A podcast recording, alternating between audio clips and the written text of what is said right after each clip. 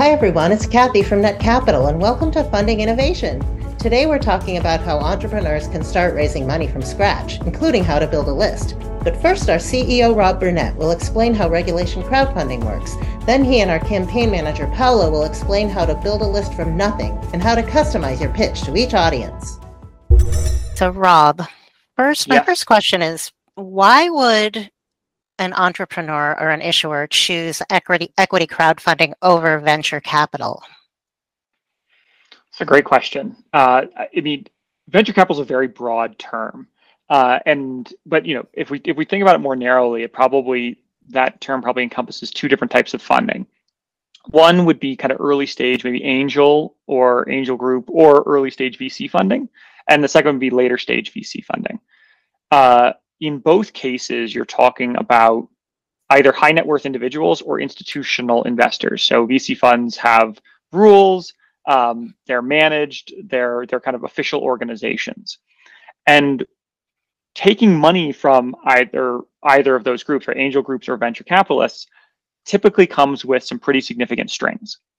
Um, first and foremost, uh, they're likely going to, t- uh, when they invest in you, take um, something called preferred equity, which means they get special rights and preferences over the common stockholders, which would typically be the founders. So things like um, liquidation preference, so something where they get their money first back uh, in the in the event of an exit, um, and also some control preferences like uh, maybe having a board seat or the ability to vote vote on certain actions and veto certain actions. Um, so uh, accepting investments from venture capital broadly uh, can uh, involve quite a lot of constraints. The second thing is that because those funds are funds that require returning capital to the investors, they typically have certain company profiles or growth profiles that they need to hit. So what that means is that they need a company to try to 10x their growth in order to become a huge business and go public or sell. And when that can that can lead to some perverse incentives where sometimes a company could be on a nice steady growth growth trajectory and turn into a great solid multi-million or tens of millions or hundreds of millions of dollars business, but that growth profile doesn't suit the venture capitalists because they need an exit. They need the company to sell, they need it to grow very fast. And so it can leave a lot of entrepreneurs feeling dissatisfied or feeling like the only options are either go huge or go completely bust, and there's no real in between. And so when you talk about equity crowdfunding generally, uh, there's a couple of advantages over, or at least differences over that group of venture capitalists. So the first is you can you can broaden your base of who can invest in you. And for a lot of businesses, that can be very powerful. So instead of having one or two venture capitalists on your board who are helping, you can have thousands of people who might buy your product, pull it off the shelf, evangelize about it, tweet about it, do all those things that can help get you out there in the market. And the second thing is in general, especially with Netcapital, you know, you're working with typically much more founder fr- friendly investment instruments. So on Netcapital, we use common stock, which means that your investors are at the same kind of on the same footing as you as a founder versus having a real advantage over you uh, from an economics control standpoint. And so uh, that's a very brief explanation of, of kind of the two options, but that's why some of that um, that's some of the differences there. Would you say equity crowdfunding is geared more towards early stage companies? Um, it depends on it depends on your definition of geared. On the one hand, the law was written to help get more funding to early stage companies.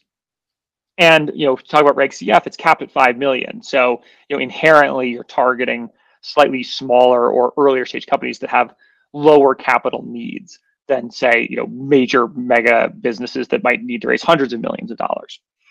Um, but what we've seen in Netcapital is that you know, typically people think of Reg CF as the first money into a company, very early stage. You know, two people in their garage. But we're finding that this type of financing is becoming very attractive to middle and larger companies where they might be going, they might be targeting going public. They might be worth a hundred million or more. And they found that having more investors can be beneficial to them. Um, you know, some companies we've worked with, like EnergyX, are, are, a great example of this. Is they they found value in having lots of retail investors invested in them. So when they plan to go public, they'll already have a bunch of people interested in the stock and following the stock.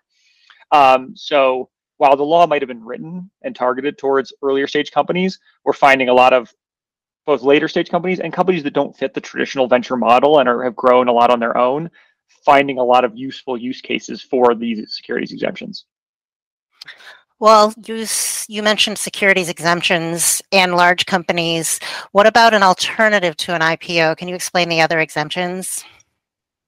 Uh, well, there's something called a Reg A plus, which some people call a mini IPO or an alternative to IPO. Um, it's a little different in that um,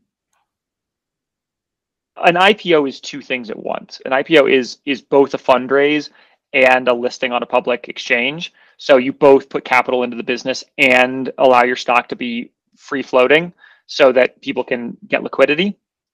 Um, a Reg A plus allows you to raise money. It's a much lower regulatory burden than going public, but significantly higher regulatory burden than some doing something like a Reg CF or a private placement.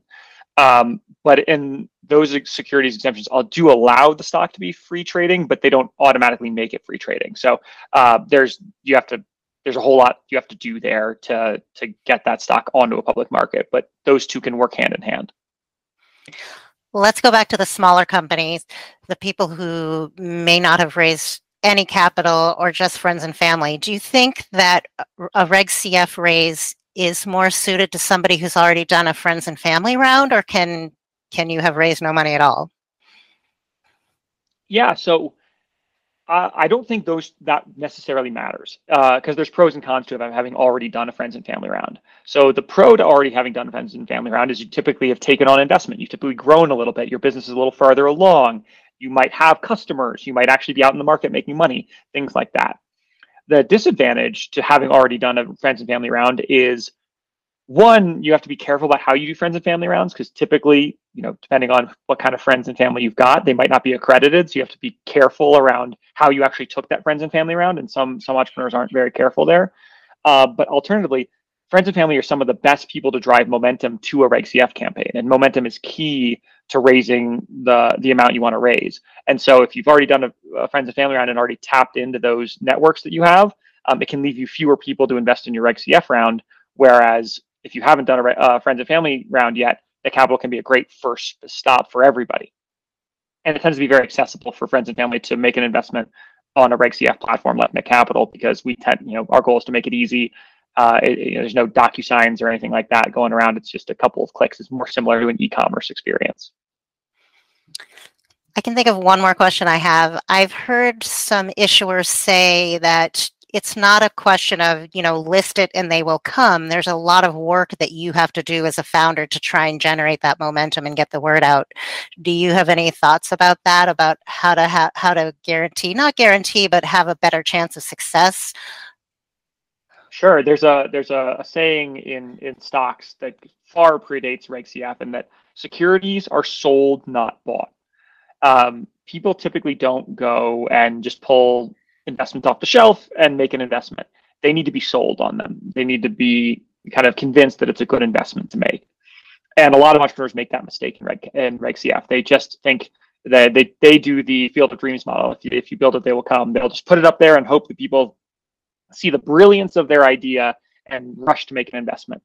And so, what too many entrepreneurs, uh, I, I had a, call with entrepreneurs yesterday, and the thing I, I conveyed to them then is when you're an entrepreneur, your startup is your baby, and you think your baby is beautiful.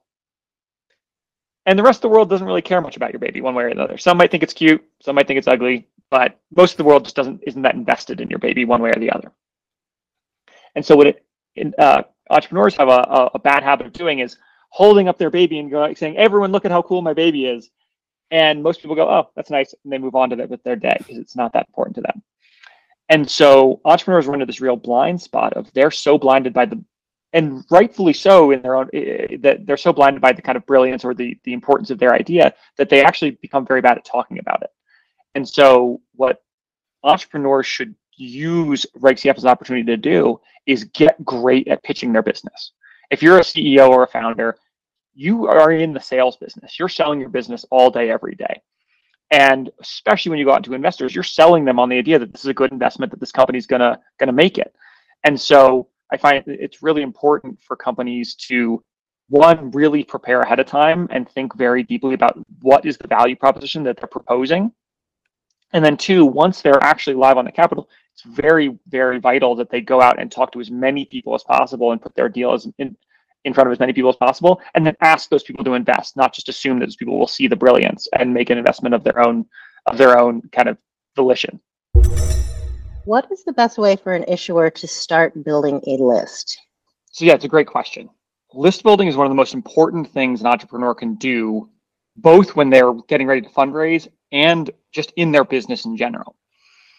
And so we usually talk about list building in the context of marketing, but it really works well for fundraising too, because fundraising essentially is just marketing. And instead of marketing your product, you're marketing your stock. And so list building is the process of creating a list of prospects who you plan to reach out to to try to sell on your investment. Now, traditionally, this would be a list of VCs uh, or angel investors or other groups that make investments. With regulation crowdfunding, you can now make that list anybody. It can be anyone who's interested in your business in any shape or form. And so I typically recommend that entrepreneurs break those break their lists down into into buckets or create different lists for different segments of people they want to talk to. So the first list is typically uh, what we call friends and family. Now, some of you have some entrepreneurs have lots of family and friends who want to back them. Some don't. Um, and so calling it friends and family can be a little bit of a misnomer but it's really people who are close to you in your personal or professional network who know you and want to support you. Uh, if you're an entrepreneur it can feel very lonely at times but you'd be surprised you know if you just work through your network there are people who want to who will want to help you. You want to start with those people and you want to create a list and it can be as simple as pulling up a spreadsheet in Excel and writing their name and their email address and their phone number and checking off whether you've called them. If you want to get more complicated, you can use things like uh, email uh, service providers like MailChimp or HubSpot, or you can use a CRM that's a sales tool to kind of keep track of these people. But either way, you want to put them on the list. Friends and family is typically where you want to start. And you want to start there for two reasons. One is that they know you best and they're the most likely to give you money and momentum in any campaign is really important. So you want to start with people who are most likely to invest. The second reason is that they're people who you can speak with one on one. And whenever you're raising money, you want to practice your pitch and you want to get feedback and you want to improve your pitch for later investors who don't know you as well, who are less likely to invest. And I think one crucial step that a lot of entrepreneurs miss is that they just go out there and hit the ground running and talk to try to talk to everybody at once. And what that can lead to is entrepreneurs pitching um, people who don't know them well with a less than optimized pitch.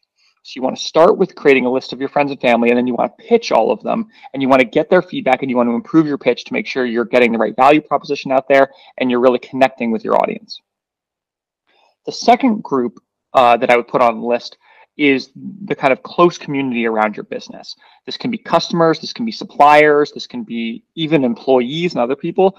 You want to find those first kind of thousand people who want to be a part of your business. These are typically the most passionate people. They get your solution, they want your business to exist. And whether they're already customers or they're going to be your first customers, those are the people you want to target. And you want to target them because you want them in your business. Again, they're going to understand what you do. They're going to have a high propensity to invest. And once they are investors, they're going to be lo- of long term value to you as an entrepreneur because they're not only going to be those early adopters and they're going to be talking about you, but they're going to be stockholders as well. And that gives you all kinds of advantages. You can keep in touch with them, they'll just be more active in your business. And then the third types of lists I think entrepreneurs should build are what I call broad outreach lists. So these are people, these are lists of people that you're going to send mass emails to, maybe invite to events, um, maybe just digitally market to, like audiences, things like that. And I would put those people into two buckets. The first bucket is again the people who are going to be customers of your business.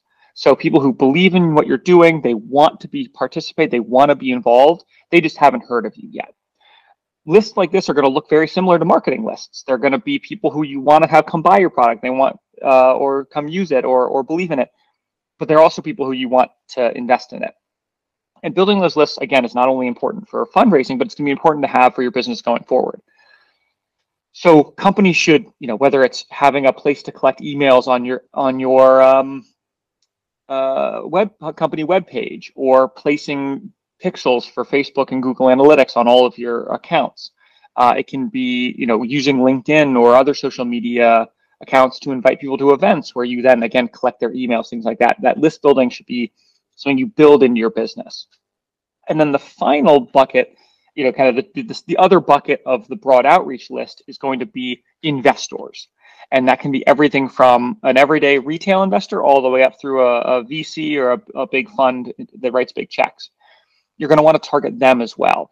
And the key difference is people who want to be involved in your business long term because they want to be customers will understand inherently your business and they might not ever want to make another investment but they want to believe in you when you target investors it's a different message because people who kind of call themselves right who put on an investor hat they're looking at deals all the time and they're going to be much more highly focused on how does your deal make them money how does it outperform the market how, how are you going to be successful and that's a different pitch than someone who might not actually care that much about the actual return they get, but they just want to see your business exist. So making sure you have a good pitch for investors who are looking at investments all the time uh, and who are are kind of evaluating investments all the time, making sure you have a message that resonates with them is going to be really important. Uh, and so then just to reiterate, every entrepreneur should be building lists all the time, prospective investors, prospective customers. And you should break those lists down into what type of prospect that is so that you can target them effectively. Uh, and then practice your messaging on each of those lists to make sure that you're optimizing, hitting it right, getting high conversion. Um, and when all of that comes together, that's typically how you put together a really strong campaign over the long run. Excellent. Right. Thank you. And just one question for my clarification. Sure. This all needs to be done after they go live? So so that you can start list building before you go live. But you have to be careful about what you say. You can't talk about the fundraise. You can't talk about the terms of the fundraise. If you're going to test the waters, you need to have the proper disclosures. Um, so I think companies should st- start list building from day one, but they should be very generic about it. Hey, you want to learn more? Sign up for our email list, things like that. And then um, only after the campaign is live do you actually start talking about the fundraise itself. So my best practice, even prior to considering going the crowdfunding way is to start building lists. So start building that community. That might be through social media. The call to action can be start gathering emails, for example, or you can do it in very different ways depending on the actual network that these companies have. But the fact that they can start building lists and then start updating them. We typically recommend emails um, just because it's very intimate to get into a person's inbox. So getting these emails and being able to send maybe it's weekly newsletters, maybe it's monthly newsletters, but getting people really, really excited and knowing who you are and knowing what you're about. That way, if you were to go the crowdfunding way or whatever you'd be doing, you already have a community of people that back you, that believe in you, and that will typically be the first people to invest. And so you're talking about building a community, which is important, but what if they don't already have an email list? How can they go about building a list? definitely call to actions everywhere in whatever it is they're doing. If that's pitch, pitching their company, if it's going through accelerators, any mentors that you need, asking them, can I take your email? Would you be interested in learning more? And actually getting people to opt into these emails. So we don't want to be buying email lists, although that could work. And that would be another strategy of like warming up that list and getting people to opt in. You do want people to want to be part of to receive your emails basically.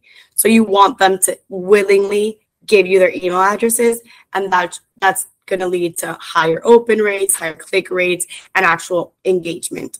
Once you actually start building that list and it could start with maybe five people, getting them like, "Hey, now that you know our mission and our mission, you know our team, do you know other five people that might be might be interested? Can you forward this email and get them to subscribe as well?